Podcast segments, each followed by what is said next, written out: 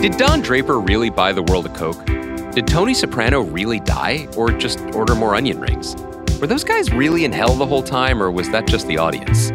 The finales of our favorite shows can make us argue, make us cry, and make us crazy. From Spotify and The Ringer, I'm Andy Greenwald, and this is Stick the Landing, a new podcast where we'll be telling the story of modern TV backwards, one fade out at a time. Each episode, a guest and I will choose a celebrated series from history, from the 70s to the streaming era and beyond, and do a deep dive on its very last episode. Was it all a dream? Did it turn into a nightmare? And, most importantly, what can we learn about tomorrow's new shows from the way yesterday's ended? TV is a journey. I hope you'll enjoy this podcast about the destination. Starting January 17th, find Stick the Landing on Wednesdays on the Prestige TV feed, on Spotify, or wherever you get your podcasts.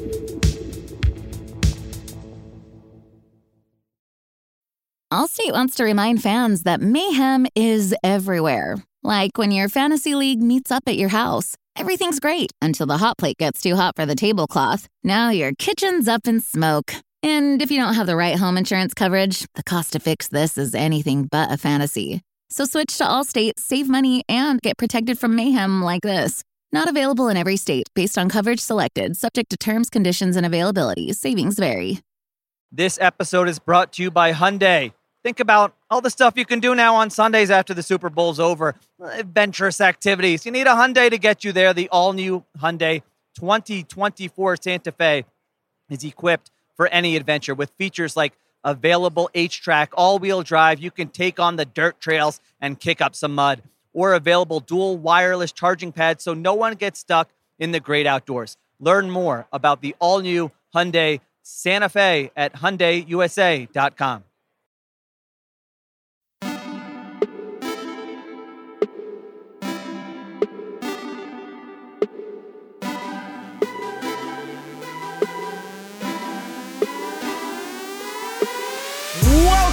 NFL Draft Show. My name is Danny Heifetz. I am joined by Danny Kelly, Ben Solak, and Craig Horlbeck. We are coming to you NFL Draft Show on the Ringer Fantasy Football Show feed every Wednesday at some point after the season, at a point to be determined in the future. We will be changing the name of this whole feed, the whole shebang, which should be Whoa. called the Ringer NFL Draft Show. So just hit follow or subscribe or whatever. So for your own sake, it's not even like we're begging. It's just like it'll be easier for you. We don't have to remind you. Just do it.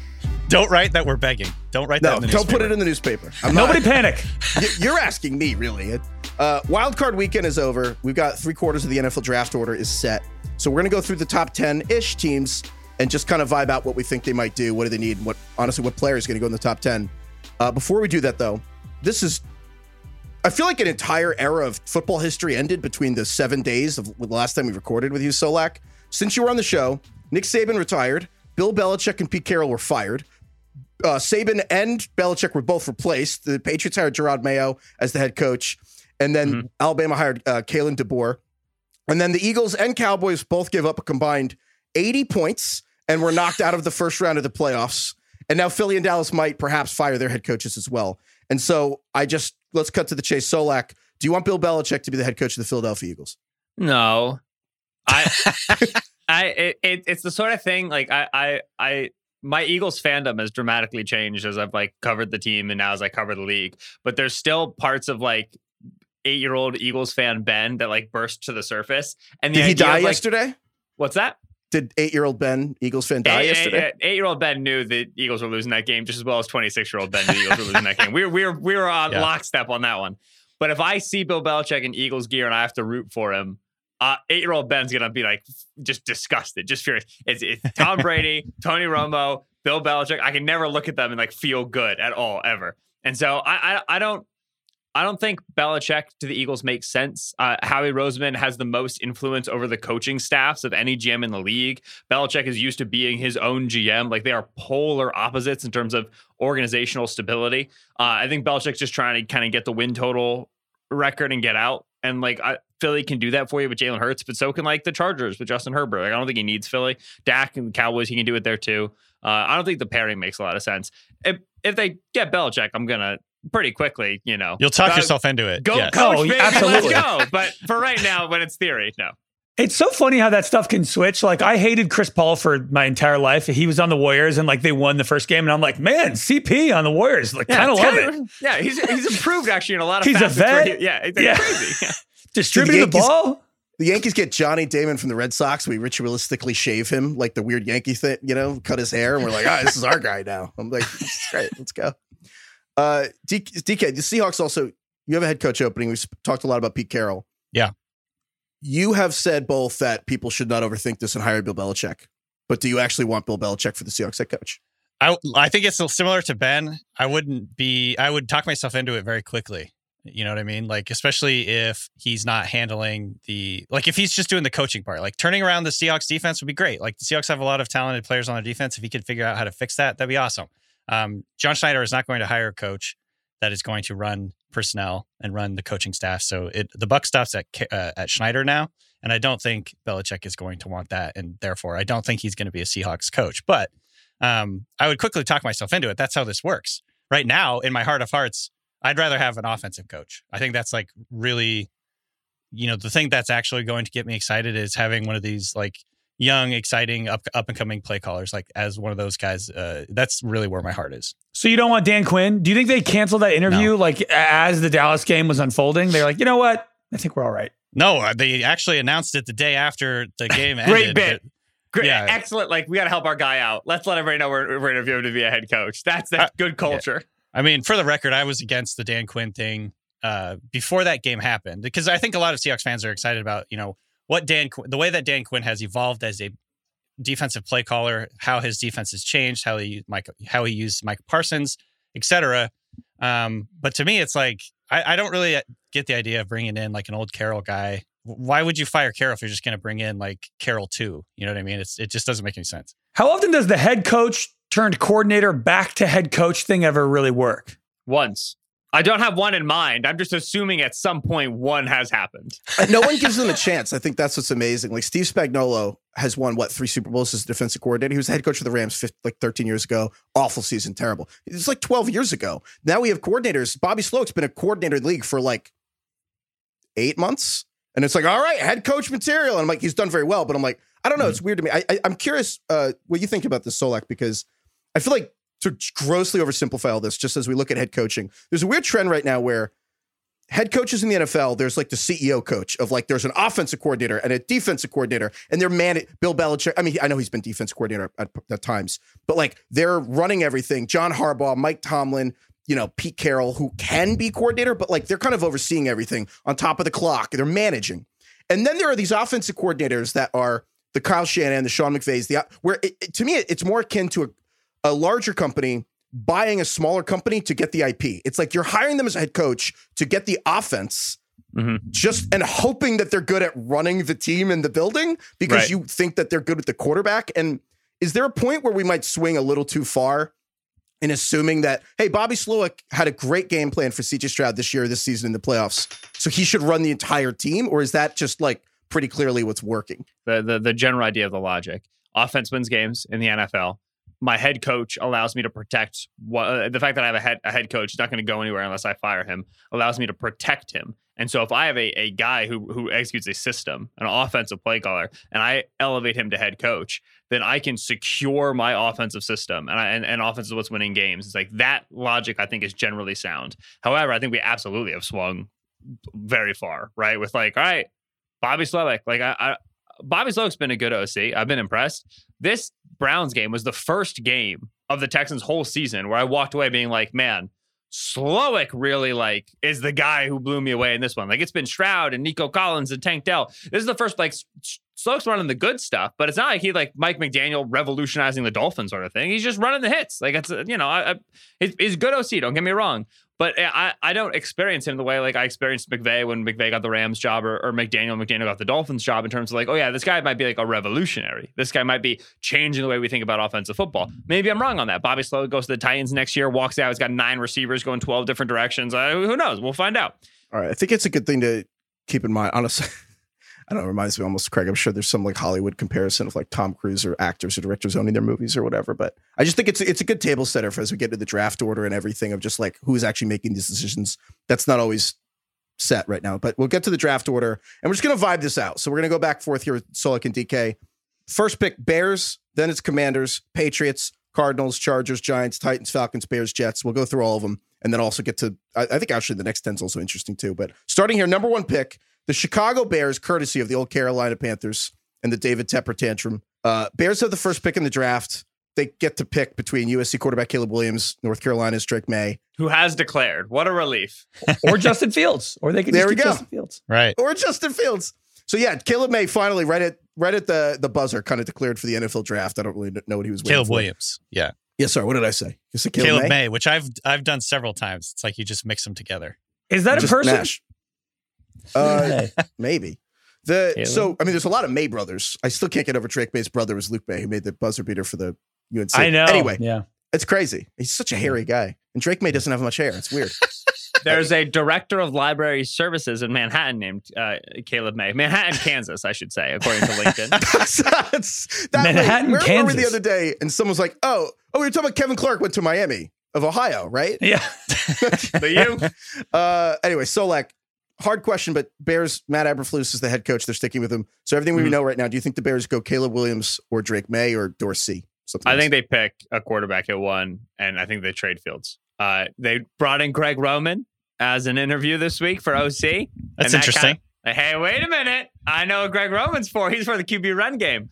I call BS on that. If they hire him, I'll I'll, I'll, I'll update. Just interviewing him uh, like that. just bringing him in for a few hours. How you been, Greg? Yeah, you you just you just want the tweet on that one. Uh, altogether, the the thing like wherever you estimate Fields, he's the 14th best quarterback. He's the 21st best quarterback. So he's these still improving the ceiling, consistent offense, uh, DJ Moore, whatever.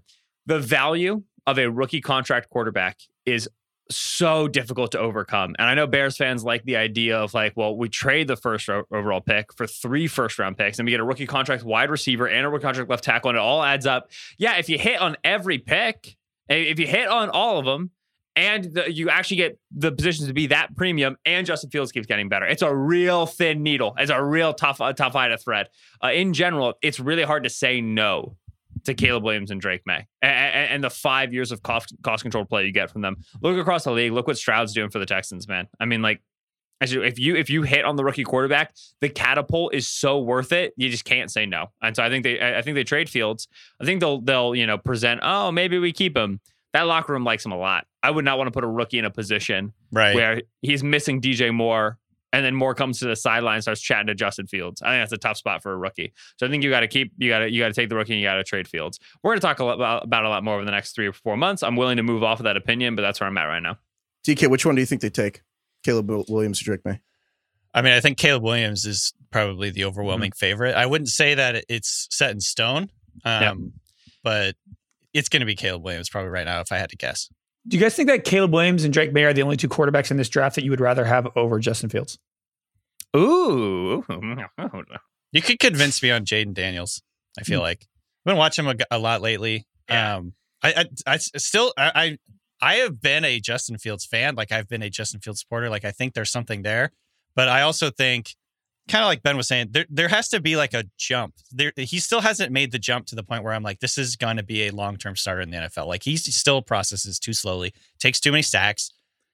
Can he work through that and get over that and get you like get to the next level? Mhm. I think it's possible, but um, that's a pretty big deal. Like that's all. It's it's close to a deal breaker. If he never improves on that, that's a deal breaker to me. And so he has to he has to speed things up. And For Justin Fields. Justin Fields, yes. So that's why I think you could convince me to take a guy like Jayden Daniels, who is not a perfect prospect by any means, but um, pretty quick processor, has a ton of you know value as a runner. Like he's a really good runner. He's up there. I- don't know if he's explosive as Justin Fields is, but he can do a lot of things that Justin Fields does in the run game. And you have, I think, so, sort of the upside that you can bring in with him as like a as a drop back passer that Fields has not really shown yet. So I, it's, it's I understand it's not kind of like the mystery box thing, but Let's put a pin in Daniels because I think hypothetically, when the New York Giants are up, I want to come back to who the third quarterback in the That's draft is. yeah. I uh, real quick, Ben degeneracy season has begun. Uh, FanDuel, Caleb Williams to be the first overall pick is minus 1,000, which is an implied probability of 91%. The field Wow. is plus 550, right? And so the the the in nine out of 10 universes right now for for FanDuel, Caleb is going at one overall. So if it's the Bears that are making the pick, then then then the Bears would would have Caleb Williams. I will say that while I expect Caleb to be the first overall pick if the Bears keep it, I would put the percent chance at less than 90. I would put it closer to 70, 75 with, with, with the combined Yeah. influence of Drake Maye and Jayden Daniels waiting in the wings. I agree with that. So next up here, we have the Washington Commanders. I kind of think the Commanders are in a better spot than the Bears. Just the Commanders just so they fired Ron Rivera as the head coach. They're still looking for another one to replace him. They had Adam Peters. They hired as the general manager from the 49ers. The I, I think the Niners are in, or sorry, not the Niners. They hired the Niners guy to be the Commanders GM. The Commanders get to sit here and just either take Caleb Williams, who is from Washington D.C. and went to high school blocks from the Capitol, or Drake Maye, who replaced Sam Howell at North Carolina and now could just replace Sam Howell again at UNC, and they're like friends. And so it's it's almost DK. There's almost nothing to discuss here, right? It's just like trading up probably isn't worth it. Just sit here and take whoever, like Drake Maye or Williams, whoever falls to, right? I think Sam Howell played his played his way out of a out of the even remote potential that he's going to be a starter in the NFL going forward, like over the you know stretch run of the season. Um, it just makes too much sense. You're unlikely to be at this position again, picking a very, very highly touted prospect like this. And so, yeah, just take just take the take the best quarterback that's available there, whether mm-hmm. it's it's Maye or Williams. I, do you? Uh, here's my question: Do you think it would be good for Caleb Williams to land in Washington, kind of his backyard, or do you think it would behoove him to like just go to Chicago? Like, what do you think would be actually better for him long term? There there is a trope of like the guy who goes home and like there's all the people around you. It's like on one hand, Tommy right. DeVito basically his whole career is because he lives nine minutes. Look at Kenny Pickett; he's thriving. Absolutely, just the, the, comfort of Western Pennsylvania. um, it depends on the guy. It depends on right, like who who his his his connections are when he's there. Right, if it's like a ton of family and he's a huge family guy, it's great. If it's like, right. you know, he went to high school and like was a knucklehead and like he's a bunch of friends who still live there who are knuckleheads and that can be bad for him, right? Like that's this discourse happens all the time in the draft process. It depends yeah. on the guy. I don't know nearly enough about Caleb to, to say that for sure. Next up here, we have the Patriots. I think this is where everything gets interesting. It's like Bears Commanders first two picks take the Drake Maye, Caleb Williams. The Patriots, I feel like so again, they sunsetted Bill Belichick. It's like the the, the they're their grandpa. And then they hired Gerard Mayo. Sorry, that's exactly what they did. They hired Jerod Mayo as head coach and Mayo was the defensive assistant, kind of like the. I know Belichick tree's been bad, but at least Mayo was also a linebacker, like Vrabel was. Was so he calling plays, coach, Mayo, defensively or no? It's they even keep that stuff secret. Yeah. I think he has at points, but also Belichick was. They want to give the kids credit. I don't know. I'm of the belief he was more of a coordinator than the, the Belichick yeah. kids were. I talked with Mayo for 10 minutes on the Ringer NFL Draft Show in 2021, and he was delightful. And accordingly, he's going to be a great head coach of the Patriots. Yeah. I'm, I'm, I'm, I'm, I'm, doing my insider uh, uh, tilt now yeah. where I'm like, I had a conversation with the guy once, so he should be head coach. So I'm I'm so glad you did that, Solak. So the Patriots here have three options. Uh, so you take the best receiver in the draft, Marvin Harrison Jr. from Ohio State, the best left tackle in the draft, Olu Fashanu from Penn State, or do you take the third best quarterback, which you have to decide who it is, Jayden Daniels, LSU, Bo Nix, Oregon. So Solak, when you talked to Gerard Mayo two years ago, which of these yeah. guys did he tell you they would take with the third? Yeah, he was like, Ben, I'll tell you, if I become the head coach of the Patriots three off seasons down the road here, uh, and Marvin Harrison Jr. is coming out in the draft. That's likely the direction that we're going to head with the top five pick. Uh, I take Marvin. I think Marvin's the best player available. I think wide receiver is an enormous position of need for them. I think they're in a spot where uh, their offense is a year away from being a year away. And so if they like Daniels enough to do it, go for it. Just understand year one is going to be a, a red shirt year there in terms of development. And and you can always make the argument, and we'll, we'll talk about this a ton more over the course of the draft process, I'm sure. You know, Jordan Love, he sat for three years and now he's amazing. Everybody should sit Jordan Love. Uh, no, he started the season. It was not good and then got a lot better over the course of the season because he had experience, right? It's never so easy as to say, sit a guy it'll make him good or start him it'll make him good it's conditional on the guy and usually it takes you know a, a, careful hand at the wheel and so if they like daniels go for it sure whatever but i think it's it's very justifiable for them to pass on quarterback in, in the first year and just kind of try to fill the cabinets a little bit uh not a single name though daniels uh, Fashanu, the left tackle out of Penn State, or Marvin Harrison, do I I balk at here? They're in a really nice spot. Uh, it is a excellent top of the draft. This is without question the best top of the draft that we've covered since we started doing this show together. So okay, so let, us give the Patriots Marvin Harrison Jr. there, and also I just think that being a junior is such an advantage. Like Vlad Guerrero Jr. in baseball, like just being the like like Jackson Holliday, it's like sick. But if even if he was Matt Holliday, like there's something about the being a kid's son, but they also have the same Mahomes? name. It's like this double. Yeah, Mahomes. Mm-hmm. It's he's a, I feel something like, about it.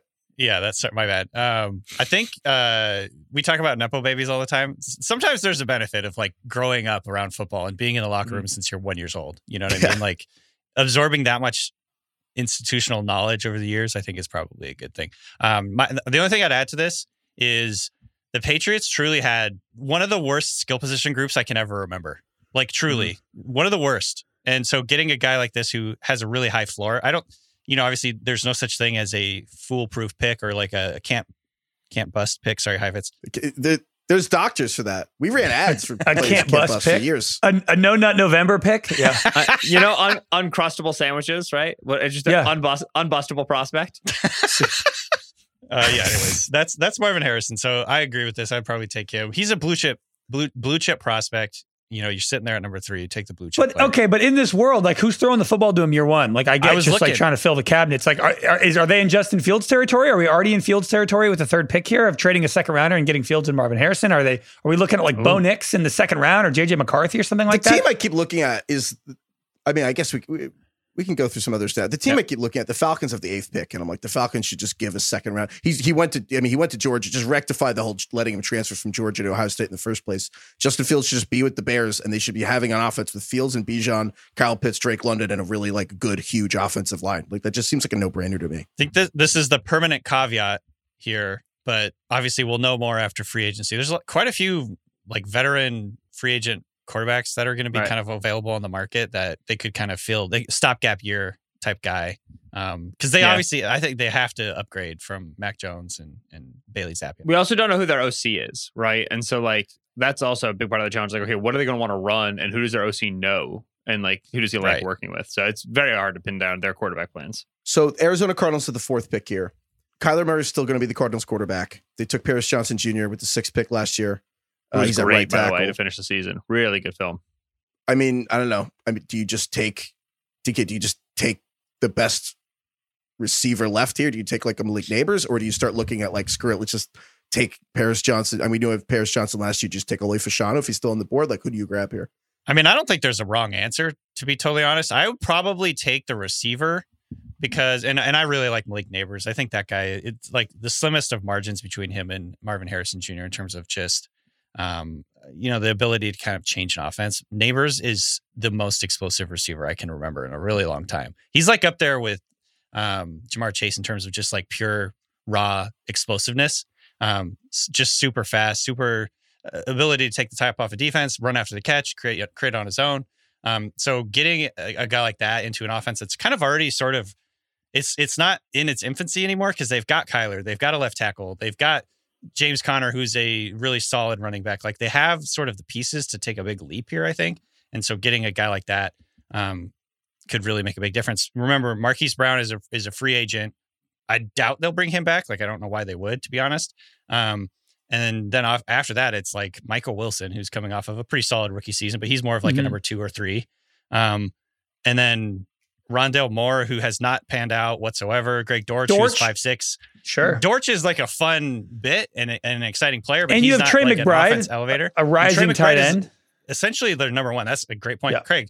Like he's their sort of number one. They've got a good running back, like I was saying, got a left tackle. If they insert a guy like Nabers or maybe it's Rome Odunze, they like more. It does kind of Um, round everything out a little kind of nicely to have like McBride, you have Michael Wilson as the number two, you got Dortch, Right. and you you bring in a number one like like Nabers or something, and you actually kind of have an offense there. It, No. it elevates everybody in that Mm-hmm. whole ecosystem. I feel like, and so yeah, I, I that's what I personally do. I think, you know, just look at what Chase did, Ja'Marr Chase did with the Bengals offense. Like, I think that could be a really big impact type player.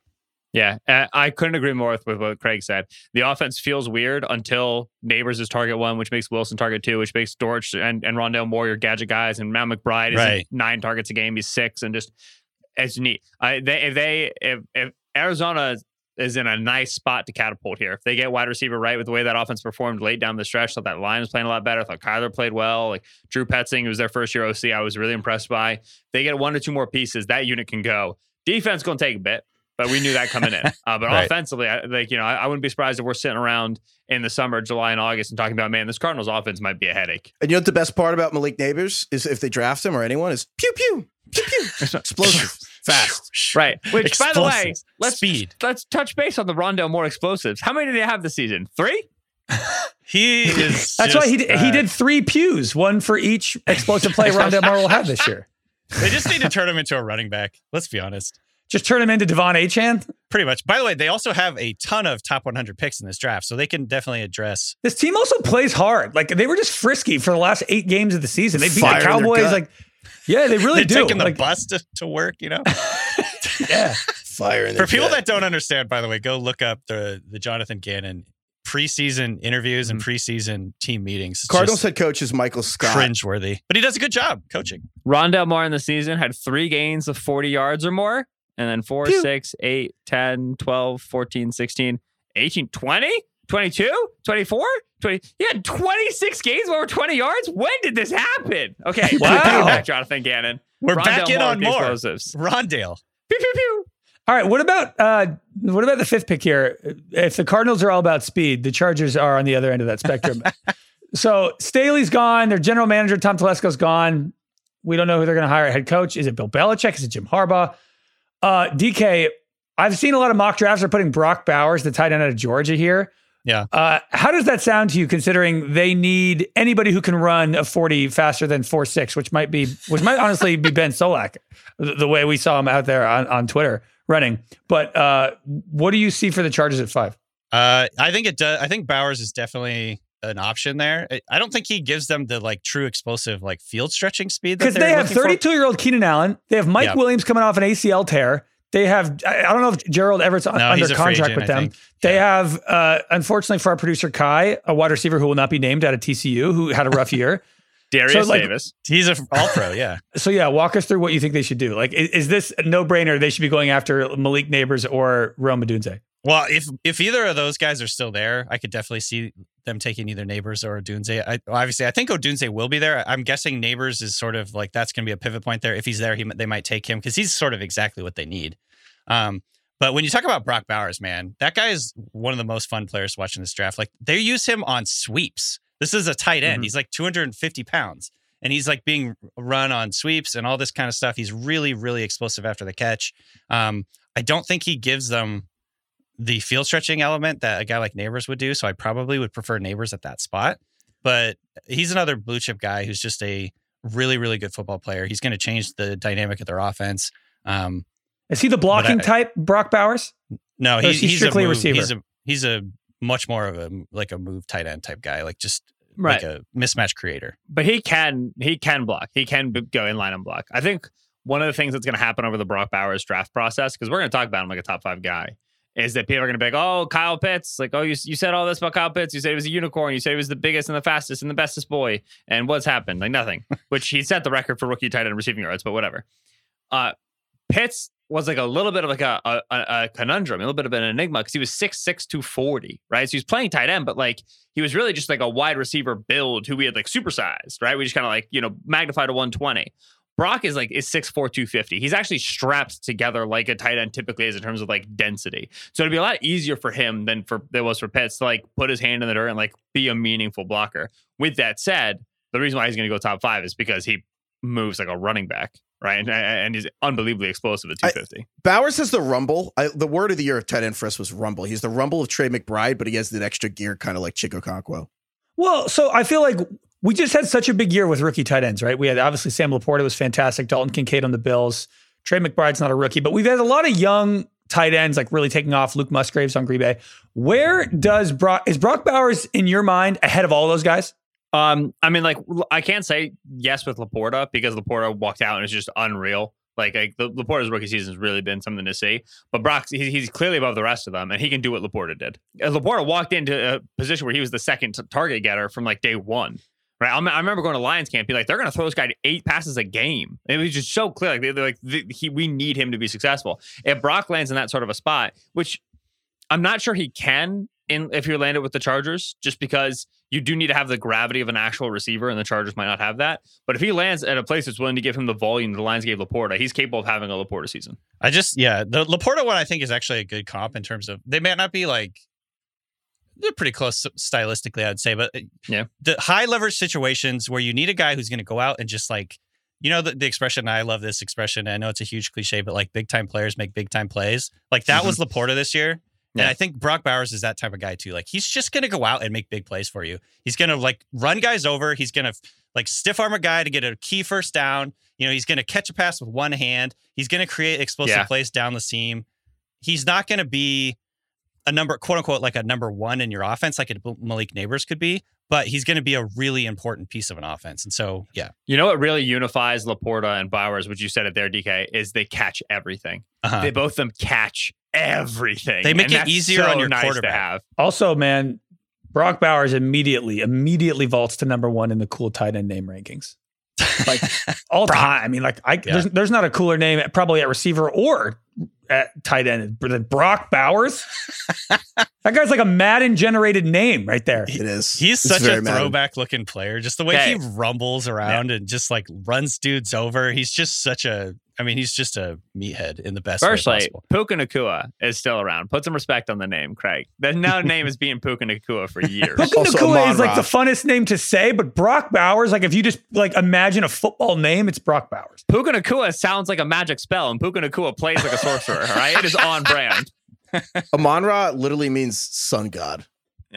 Yeah. So- I'll give you tight end Is it- names. Don't come for wide receiver names, Horlbeck.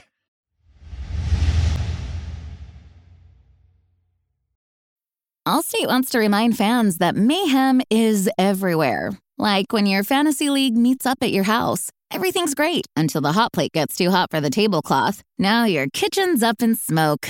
And if you don't have the right home insurance coverage, the cost to fix this is anything but a fantasy. So switch to Allstate, save money, and get protected from mayhem like this. Not available in every state based on coverage selected, subject to terms, conditions, and availability. Savings vary. This episode is brought to you by Hyundai. Think about all the stuff you can do now on Sundays after the Super Bowl's over. Adventurous activities. You need a Hyundai to get you there. The all-new Hyundai 2024 Santa Fe is equipped for any adventure with features like available H-track, all-wheel drive. You can take on the dirt trails and kick up some mud. Or available dual wireless charging pads so no one gets stuck in the great outdoors. Learn more about the all-new Hyundai Santa Fe at HyundaiUSA.com. After an incredible NFL Super Wildcard weekend, we're on to the divisional round. For these teams, it's win or go home, but you'll always have a spot in the playoffs with FanDuel, America's number one sports book. FanDuel has so many ways for you to pick up a W. The Niners are playing the Packers. The Niners are going to destroy the Packers. I think the Packers played really well, and they did. I'm not trying to take anything away, but they're a young team. The Niners are built for this. I, give me the Niners to just roll. So if you want to follow Niners money line. I don't even do the Niners spread. Go to FanDuel right now. New customers get started with $150 in bonus bets guaranteed when you place your first $5 bet. Just visit fanduel.com slash ringer fantasy to join today. That is fanduel.com slash ringer fantasy. Make every moment more with FanDuel, an official sportsbook partner of the NFL. Must be 21 plus and present in select states. Gambling problem? Call 1-800-GAMBLER or visit theringer.com slash RG. $5 pregame money line wager required. First online real money wager only. $10 first deposit required. Bonus issued as non-withdrawable bonus bets that expires seven days after receipt. See terms at sportsbook.fanduel.com. All right, sixth pick here, the New York Giants. All right. okay, let How much just, did it kill you to not talk about the Giants like four picks ago? I am biased as a Giants fan, and here's my biased thought on this pick with the Giants at six. The best four players in the draft are Drake Maye and Caleb Williams. They'll be gone. Marvin Harrison Jr., he will be gone. And then even Olu Fashanu, the Penn State tackle, he will be gone. I think those are the four best players and auto draft if any of them fall, but let's be real, they will not be there. So I think the Giants realistically, they can get out of Daniel Jones could start one more year in 2024 and they can get out of the contract. The Giants should take a quarterback here. And I'm curious you think they should, or if they're not going to, just trade down. Because the, like at this point, there's a tier. I know what I'm asking is I feel like this is a teardrop in the draft. There's Malik Nabers, there's Rome Odunze, there's Brian Thomas. There are different preferences, but I feel like everyone kind of roughly agrees those guys are probably a tier below Marvin Harrison Jr.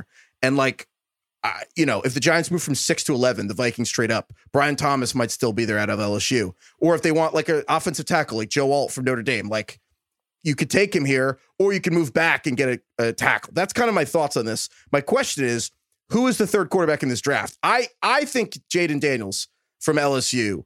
Uh, but I'm curious if I don't know, DK, I'll throw you first. I'm curious, Yeah. do you think that he's the third quarterback, or is it Bo Nix at Oregon or someone else? I think Jayden Daniels is worth taking. Yeah, I think it's Jayden Daniels, and I I think the Giants should take him. Like honestly, I think it'd be a good succession plan. You have you have Daniel Jones under contract, but then you're developing this guy behind him. I know that it's going to create some awkwardness or whatever, but this is the reality of the NFL.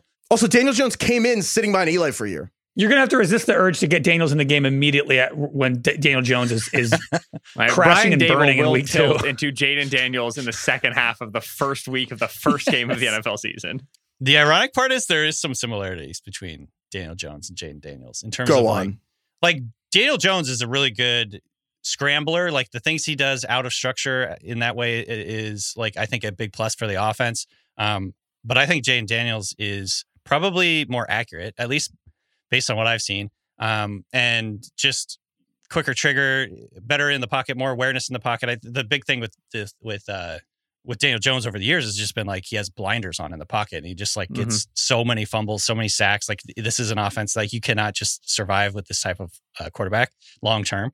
Um, but yeah, I would say like so there are some similarities, and so I, I actually would be very excited to see what uh, Brian Daboll would cook up for a guy like Jayden Daniels because I think he he number one he's he's a better athlete. I think he's probably faster than Daniel. Jayden Jones. Daniels, I, J- it's it's funny because I mean, he, I mean, won the Heisman Trophy. He had a he also had better numbers than Joe Burrow at LSU. Jayden Daniels is a very bizarre college prospect. I feel Yeah. like when people just see all the comparative stats when they throw him against anybody, the average fan would look and go, "Why isn't this guy being considered He's going to be top an prospect?" elite TikTok bait, dude. I mean, I, the amount of Jayden Daniels questions that we're going to get because there's a side by side of him compared to every Heisman winner of the last 95 years, man. Like it's it, he's he's I- he's TikTok bait for sure. I mean, he had more passing touchdowns in his last year at LSU than Daniel Jones had in his entire career at Duke. Okay, well, we're comparing him to good quarterbacks, Greg. That's the bit. Sorry, I'm just comparing him to other guys taken in the top ten. He's also sexy. Like Jayden Daniels, he he just he he breaks he breaks like multiple like forty or fifty yard runs where Yeah. no one touches him. And I feel like I'm cur- I was trying to think of it. An ex- I, he reminds me of like uh, when you know when they kick a field goal and it's long and then they, it's short and so they return it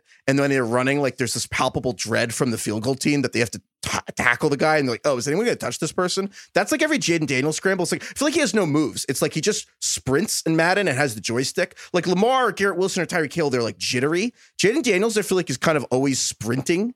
Wait, I, I don't even know what are you talking about. He, When I, he I don't understand what you're like saying. he's more straight line-ish than, than Yes. laterally explosive. I would I would agree with that. So I think like there's been there's Okay. been people that compare Jayden Daniels to Lamar Jackson. I don't think I think No, Lamar yeah, Jackson Lamar is could one of the most out in a. yeah, he's one of the most rare athletes of all time. Like truly, like it- comparing him is like comparing any receiver to Tyreek Hill. Like it's just like So you're saying the lateral quickness is not that- there. He's a he's a sprinter. I I'd say I, I will say there are moments when Jayden Daniels is scr- uh, scrambling and running where he does this little scoot thing. Like Ben, you know what I'm talking about? Like where he goes Mm-hmm. whoop and he'll he'll like slip through like a gap that the def- defenders are not expecting him to be able to fit. He's through, you know what I mean? slippery. He's absolutely Nitrous. slippery. Slippery is the perfect term. Yeah. Um, so I'd say he he's definitely not in my mind. He's not Lamar level runner, but he is much more like he's much more slippery in the open field than I was expecting coming in when I was gonna getting ready to watch him. And like you said, Heifetz, he created an extraordinary amount of like 60 yard runs. Like he was like breaking off these massive, massive runs. And so um, there is something special there with him as a runner. I don't think he's Yeah. Lamar, but I think he is pretty special as a runner. Now, one thing that I will say is that uh, uh, uh, I'm not in the spot where I'm like Jayden Daniels for sure at six. Like I think like you you look at other positions. The thing like Daniels is unbelievable as a mover. I wish he had more second reaction plays that were throws. Um, Yeah. because Yeah. as he he ends up tucking and running a lot. He scrambles And- to run. Yeah, and I think you that you I think Justin Fields is a pretty good uh, uh, uh, case for this, which Fields makes a lot of lot, lot, lot some throws in the move. Jalen Hurts actually another really good one where like Hurts throwing outside of the pocket isn't nearly as effective as you would think it is. Like when he gets out of the pocket and then throws, it's usually a win for the defense. I get worried around quarterbacks who have high mobility but use it to solve all of their problems, and they don't have any other uh, things to lean back on, any other solutions to like dynamic issues on the field. Because now as a DC, I'm going to mush rush you. I'm going to make you feel heat, and I'm going to try to get you out of the pocket. And Mm. then I think you're going to beat yourself, right? As long as I just have contain on you. And like you know, we'll lose to a couple scrambles. You know, like uh, we, we, you know, we'll give up a big Josh Allen run, okay. But we think generally, if you're out of the pocket, you've lost the structure of the offense. Like that's that's a concern for me. Um, so Daniels, That's valid. unbelievable mover. Wish that he- there were more plays there in that final season at LSU where he would get out of the pocket and and create a throw instead of just tucking and running. The the other thing I wanted to add about Daniel's Heifetz, not to get you too excited about it, but I'm actually very interested to see what Ben does in terms of the charting on this. But because you know, little plug, Ben Ben charts the ma- the major quarterbacks um, before the draft and like talks about like their accuracy at different levels. And to me, he is one of the best like moonshot down the sideline throwers I've seen in a long time. Like he is incredibly, incredibly accurate on those like just deep throws. F it, there's somebody down there. I'm gonna I'm gonna check it up to him. And obviously, it helps to have a guy like Nabers. Um, but uh, he's like extremely, extremely accurate on those throws. So that's another element that he brings. He had a lot of clean pockets at LSU. Like even the like I admit the one thing that scares me is I feel like when the pockets weren't clean, he would bail. But the flip side is I feel like there's a decisiveness that part of me is like, I don't know, the Alabama game, Jayden Daniels was like running all the time. But I'm like, okay, but Bama's playing man coverage. And so isn't that also a good thing if he's like, oh, I have a lane, run, go now, man coverage. Like everyone's back is to me. And so I'm I'm torn, but I also hear what Solak's saying where honestly, one of the reasons CJ Stroud is CJ Stroud is actually because he didn't grow up using running to solve everything. Uh, I there was I texted much Ryan. Hamlin, but uh, there was this great Yahoo story. I, I apologize if I wrote it, but someone wrote a great Yahoo story about CJ Stroud growing up, and his uh, first football coach, his CJ Stroud's father, was would be at these games screaming for CJ Stroud to run. And his coach was like, no, because it goes back to a principle Ryan O'Hanlon wrote about it in the soccer book of the reason, one of the reasons they can't teach soccer in America is they're not trying to teach kids to play. They're trying to teach them to win. Parents are paying money. They want everyone to play. They want to win the games. So the first kid who realizes that he can kick the ball over the goalie's head, and you know what I mean? Because they're six, eight years old, those kids win. And then they're like, but really what you should be learning at a young age is like tight, short passing. And Mm. so it- it's kind of similar to running where it's like, if you can just outrun all the eight year olds, you're going to be a good quarterback. But the CJ Stroud's coach insisted that he play from the pocket and not just scramble. And so CJ Stroud now has these like absurd instincts, but also he can run.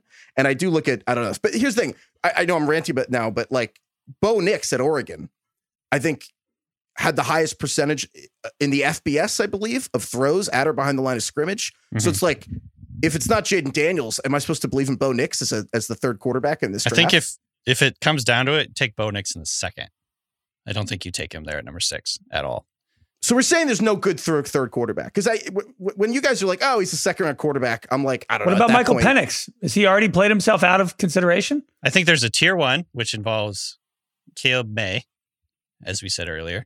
Okay. And then after that, you have Jayden Daniels in tier two. And then tier three is like the Penix, uh, Bo Nix, JJ McCarthy tier.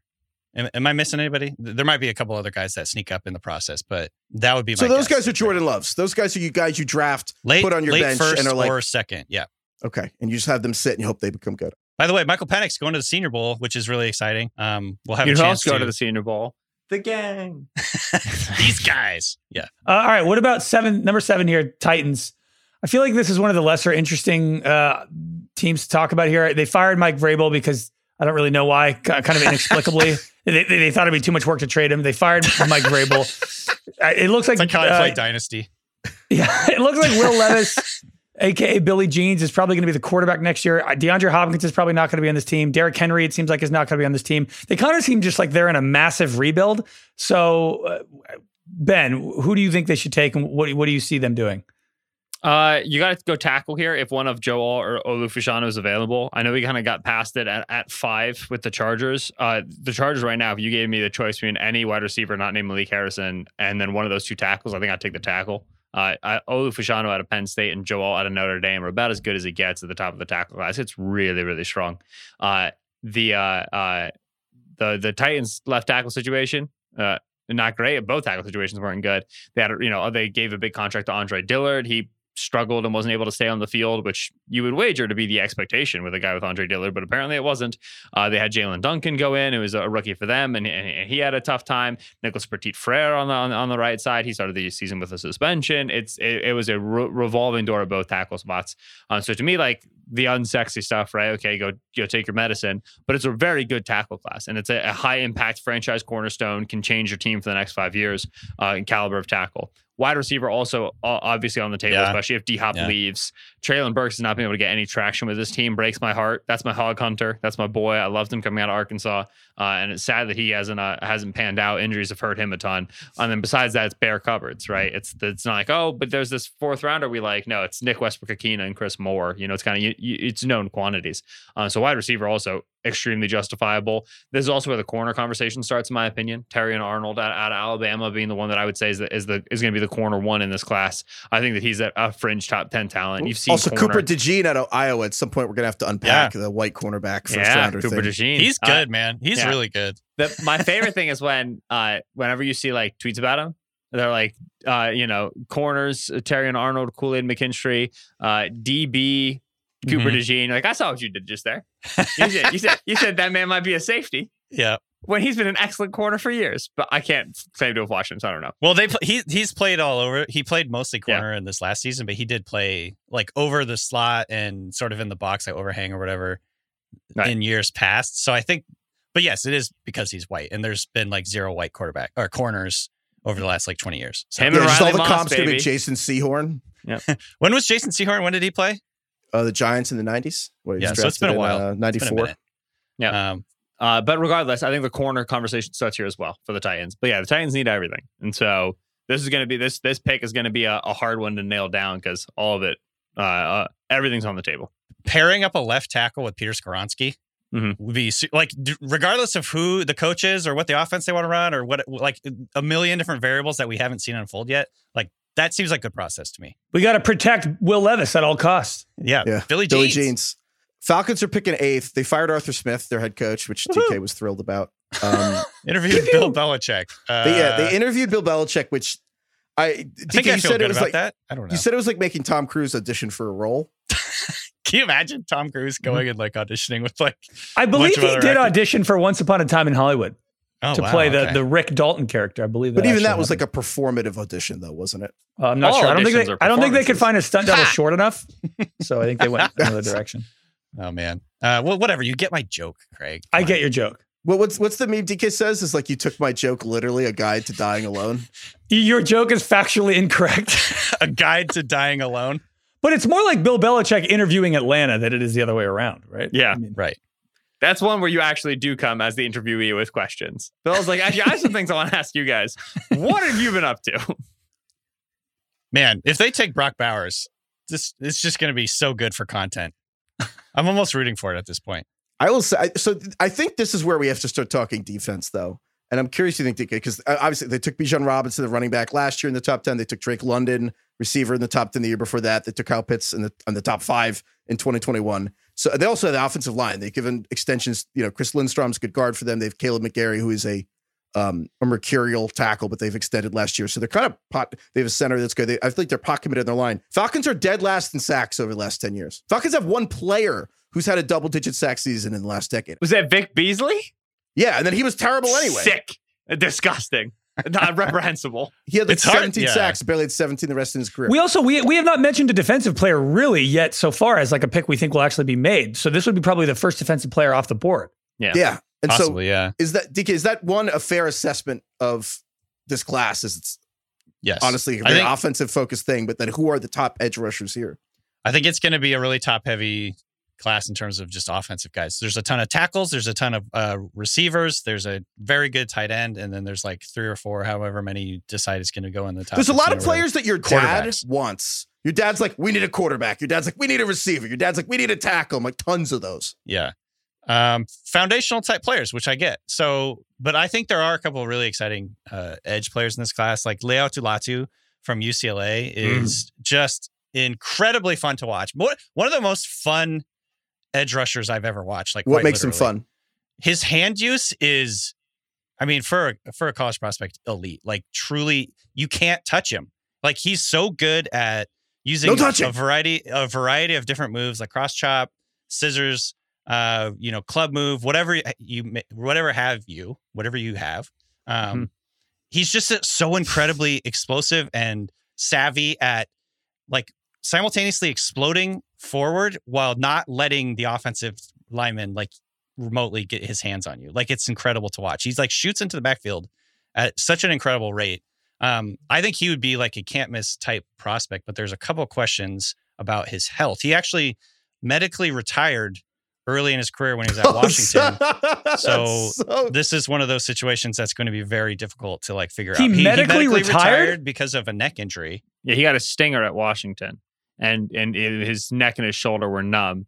And so that and and he thought it was going to go away, and like it didn't really go away. And so then he got MRI'd, and he had a neck issue. They were like, you might just have to stop playing football. I don't understand or recall exactly like what led to the change of being like, no, actually, I can play football. I don't know if he's like He found new doctors. Yeah, True, I think truly the answer is he went down to Yeah. UCLA and they looked at him again and he got doctors to sign off on it.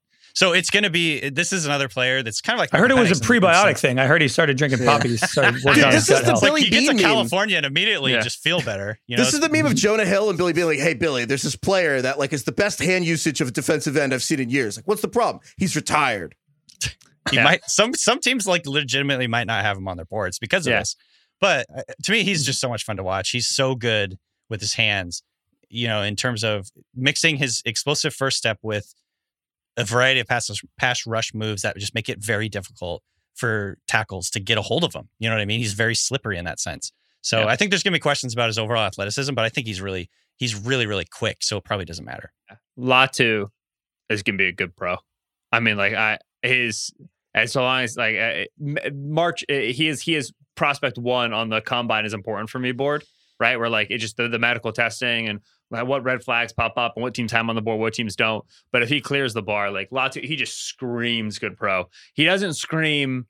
I'm gonna have a uh, you know 12 sacks every season, and one season I'm gonna have a 17 sacks. Like he's not like the Myles Garrett pick, you know, Micah Parsons pick. Obviously, Parsons was 11 overall, but uh, when you start talking about edge rushers who play all three downs, impact the run and the pass, and also can have double digit sack seasons, uh, Latu's all that in a bag of chips. He is his film is excellent. I was in such a dark, dire place with this defensive class. The top guys that I've watched, everybody was kind of disappointing me a little bit. Like, I don't know, top fifteen or whatever. I watched Latu. I was like, thank God, there's at least one. he, he Latu absolutely 100 percent unequivocally capital C can capital P play, and Yeah. and I, I'm. Uh, he's he's edge one for me comfortably uh, with with who I've seen. I couldn't agree more. It- it- so in the like in the hours and hours and hours that you spend studying the draft, like there's times where it gets kind of boring. Like you're watching like some corner like got get targeted twice in a game. Like you're watching like a whatever the cut up of the game. It's like just nothing happening. It's so nice to have a breath of fresh air type player like this, where it's like almost every play he's doing something good. It's like wild. I, it's one of those mm-hmm. things where I'm like looking up. I'm like, why are we not talking about this guy more? Like every single play, he's just like getting into the backfield. It's incredible. He's so good. Uh, but then, of course, it comes with this massive, gigantic caveat um, that could push him down boards quite a bit. So next up here we have the Chicago Bears, who would have just taken a quarterback first. And I think the question is like, do they just take a defensive end like because they're right there with the Falcons with like one of the worst pass rushes in the league last decade. They traded for Montez Sweat at the deadline, and then their defense is way better. But do you go that, or do you just grab a receiver like like so like do you just put you know Caleb Mayer, Drake Williams with Rome Odunze, and put him with DJ Moore, and just Mhm. go from there, or do you uh, try to balance go quarterback and defense? Yeah, I do think that quarterback into receiver is a legitimately viable build. Uh, like which. Uh, the thing about receivers, you can get really good ones in round two and in round three, and so I don't think like I think the Bears clearly need to add a second receiver next to DJ Moore. It, it it's probably the biggest need on their on their roster other than quarterback. You can argue you should address it later. I think like they can go uh like they need interior offensive line help, but you're not taking an interior offensive lineman this high, certainly not in this class. Then you can add to the edge rush package, right? Uh, opposite runner Martez Montez Sweat. If Latu's not there, I don't really like a guy for it.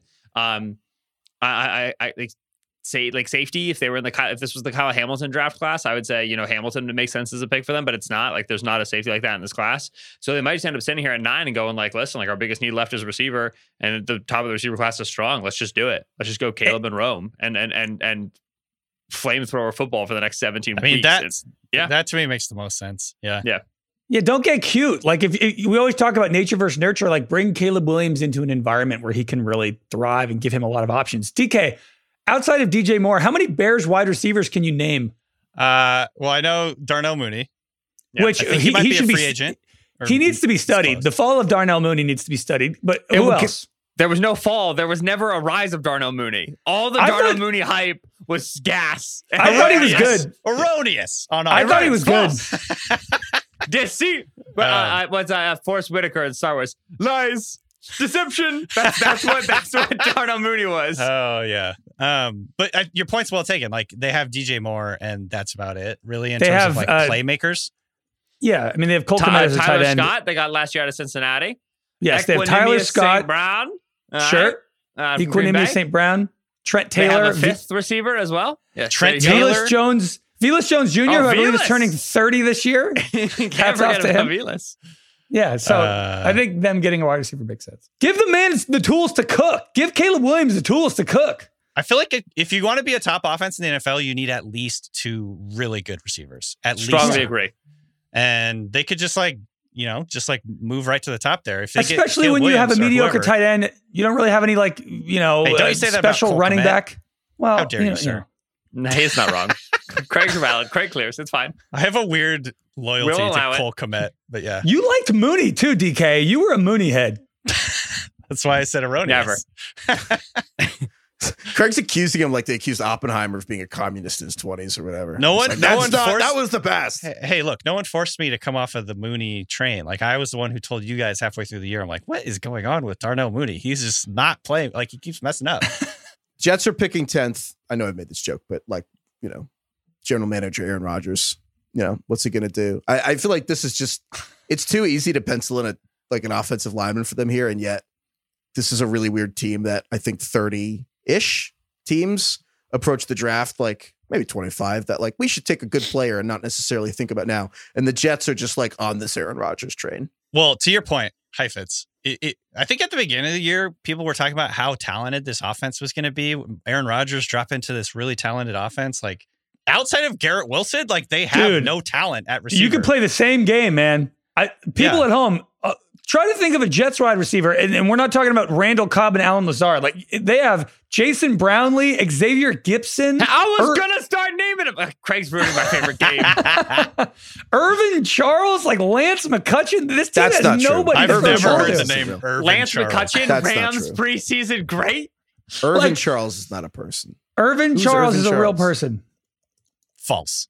I've Um. I have a half baked theory. Part of the reason I think you see so many uh, receivers in the top like 15 of this like mock drafts for this draft is number one, it's a very, very good uh, year for receivers and a lot of talented guys. But I also think like there's a there's a lot of teams that need more talent at receiver, weirdly enough. Because it feels like for a while there was like there's so many good receivers in the league, but I think there's like sort of a weird middle area. Well, the problem now is, where- is all the, the oh, there's a lot of teams with two good receivers, and the just the one B guy doesn't have anywhere to shine. Like the Chris Godwins and Jalen Waddles and Tee Higgins just should be on their own team now.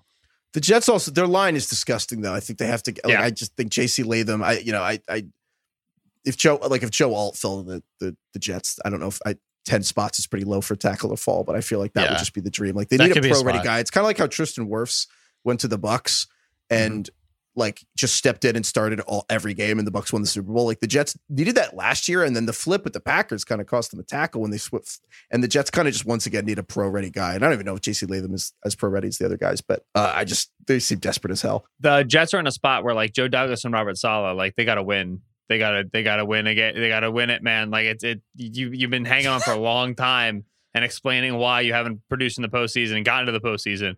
And so for them, like like a lot of right, a lot of teams approach the draft like let's build for the future. The Jets is like who can we plug in now, and it'll make us more likely to win a game. And if your all your chips are on the Rodgers bet, then you have to prioritize offensive tackle here. You got to trade up for Joe Alt if he's fallen. Like you, you, the idea that you can plug and chug a guy in and solve some of your protection issues is massive. They have to be super heavy on attacking offensive tackle if they have the opportunity. I have a question. If you're at pick 10 here, and, and let's say you're deciding between wide receiver and offensive line, and that's what you really need to, to help your 2024, do you think it's easier to trade for or sign a talented offensive lineman that you can just plug in who you know will be good and draft a wide receiver? Or the other way around, where you draft a, a young, talented offensive lineman like Alt and try to trade for a wide receiver who you think can help? You get, I think neither. You get, you go, you draft an offensive lineman in the first. And look, who are the rookie receivers this year drafted outside the first that are like better than Quentin Johnston? Like they Puka like Tank, Tank Dell, Puka Rasheed Nacua, Jayden Reed, Dontayvion Wicks was a fifth rounder Wicks, and is like, sick. Yeah, But, but those mean, are all big think- risks, right? Like you need to know this person is going to be good for Aaron Rodgers. Like, wouldn't you rather trade just, for a there's receiver? not you- linemen like that. There's a half dozen receivers that are actually like starter caliber and like within two months. I Yeah, don't the know how supply many of linemen, receivers is greater than the supply of tackles so much bigger. for sure. So they probably The- they probably would be better off taking a tackle, even though there's.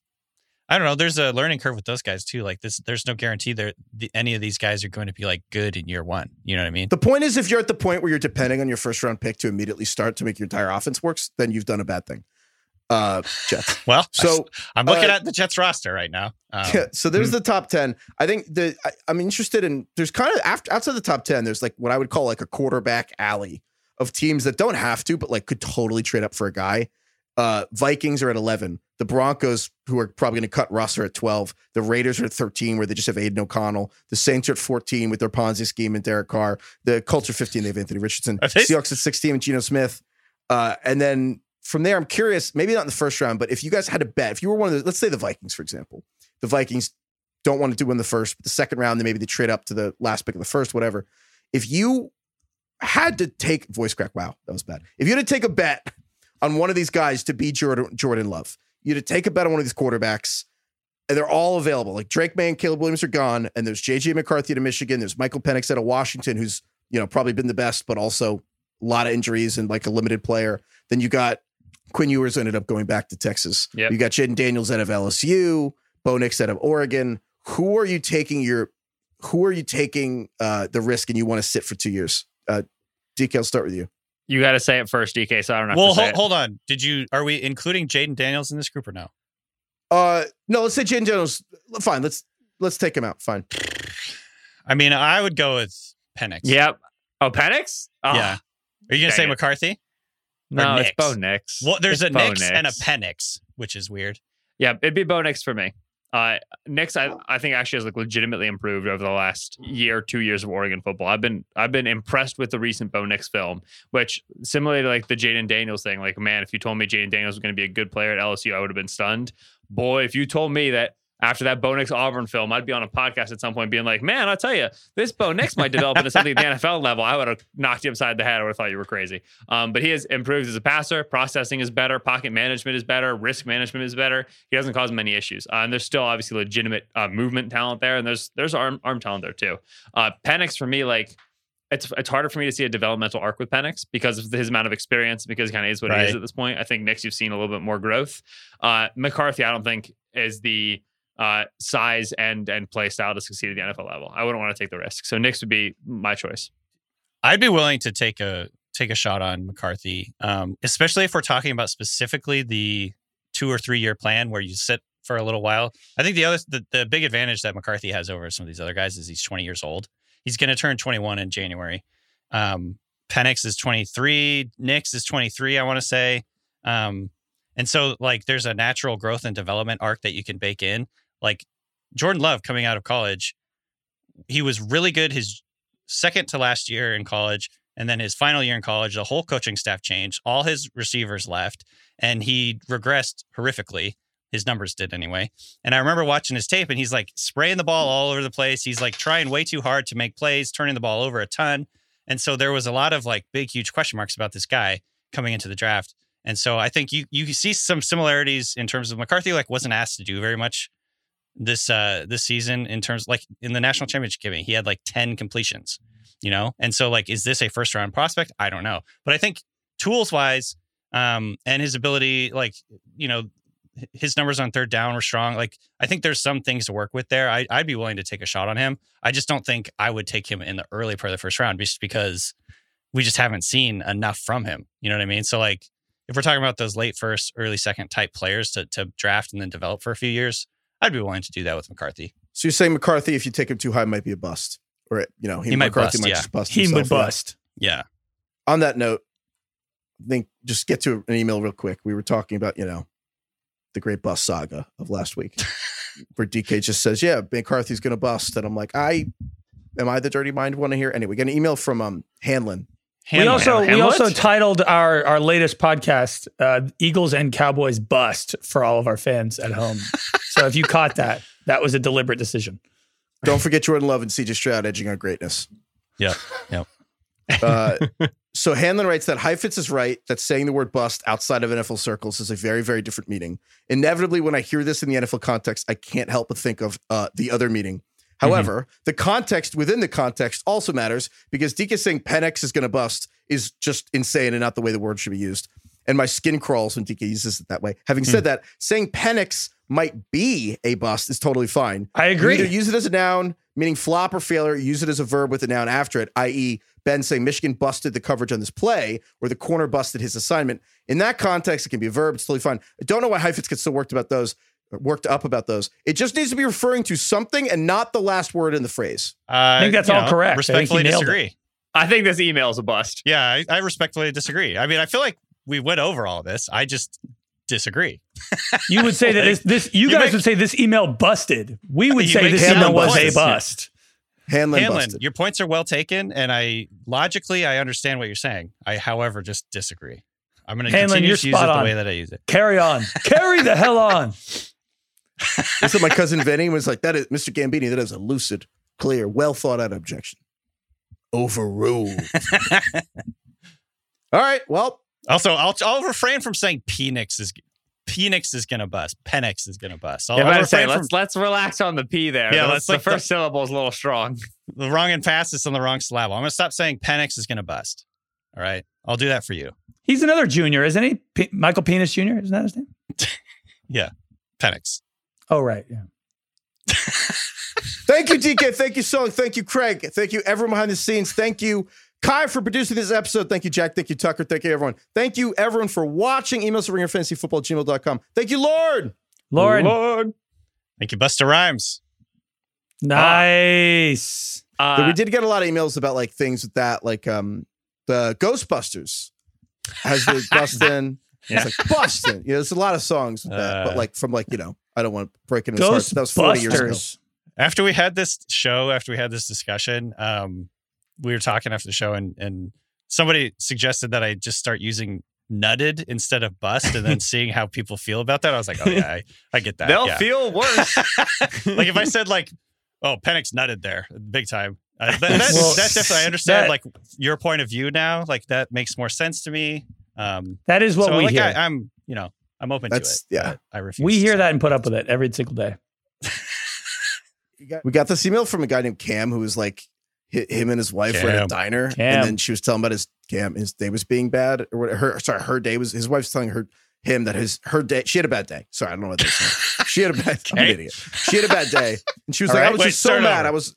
She was like, I'm ready to bust a nut, and he was like, What? And she was like, I'm ready to bust a nut. He's She's like, and she "Check, thought that just meant. She thought that just meant that.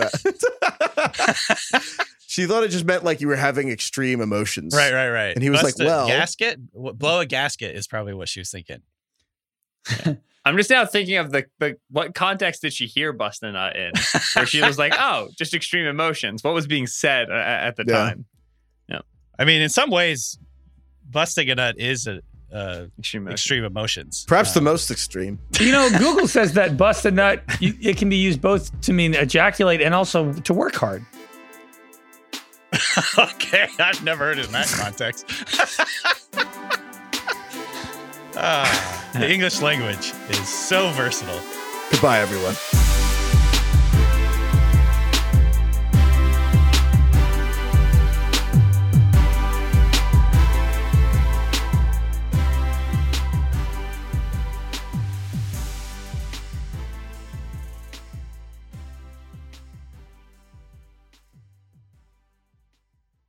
Must be 21 plus and present in select states. FanDuel is offering online sports wagering in Kansas under an agreement with Kansas Star Casino LLC. Gambling problem? Call 1-800-GAMBLER or visit fanduel.com slash RG in Colorado, Iowa, Kentucky, Michigan, New Jersey, Ohio, Pennsylvania, Illinois, Tennessee, Vermont, and Virginia. Call 1-800-NEXT-STEP or text NEXT STEP to 53342 in Arizona, 1-888-789-7777 or visit ccpg.org slash chat in Connecticut, 1-800-9-WITH-IT in Indiana, 1-800-522-4700 or visit ksgamblinghelp.com in Kansas, 1-877-770-STOP in Louisiana. Visit mdgamblinghelp.org in Maryland. Visit 1-800-GAMBLER.net in West Virginia or call 1-800-522-4700 in Wyoming. Hope is here. Visit gamblinghelplinema.org or call 800-327-5050 for 24-7 support in Massachusetts or call 1-877-8-HOPE-NY or text HOPE-NY in New York.